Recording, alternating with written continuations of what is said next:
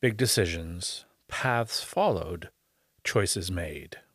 This is Connections, conversations about life and work. I'm your host, Jim Allen. So, Jeff, this is a safe space, right? right? You never considered I- I- quitting or anything? I've considered quitting a few times. Oh, what a rude question. Is it? Is it? yes. she said yes to me too. I mean, do you, s- so do you say yes to everything and everybody? No. Are you going to toss your water at me? So you're in Mississauga, population about 750,000. But there's about 250,000 real estate agents. Well, I mean, I'm a young child and I'm hearing my mother screaming uh, either on the main floor or a second floor. one year before the vaccine, and I got it, Polio. polio. Right. So that was hard. Were you, did you have addiction issues yourself that you're comfortable talking about? I'm completely comfortable talking about them. But I was I was very quick to say I was retiring from full time work. I would have said, Grandpa, what was it like in the war? I said, put yourself 50 years forward, and your grandkids are going, what was it like in the pandemic? as soon as that heart goes in, it's pumping, it's pumping oxygen all through your veins.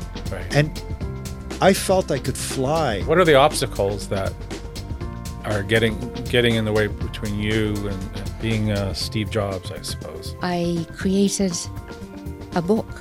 It's finished.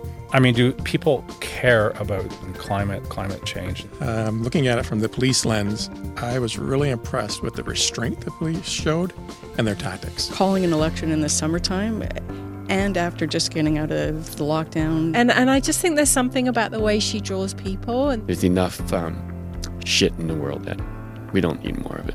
Why do you do it? Why why are you why did you get involved? You know, it's just you have the capacity for kindness and you have the ability to do things. It's just how do I go about doing that? if a kid falls asleep during or after the story is that is that a good thing or a bad thing I think it's a good thing. I mean, you just say, Lisa, what's your experience with disability? Uh, no one's asked me these questions, so I appreciate it very much.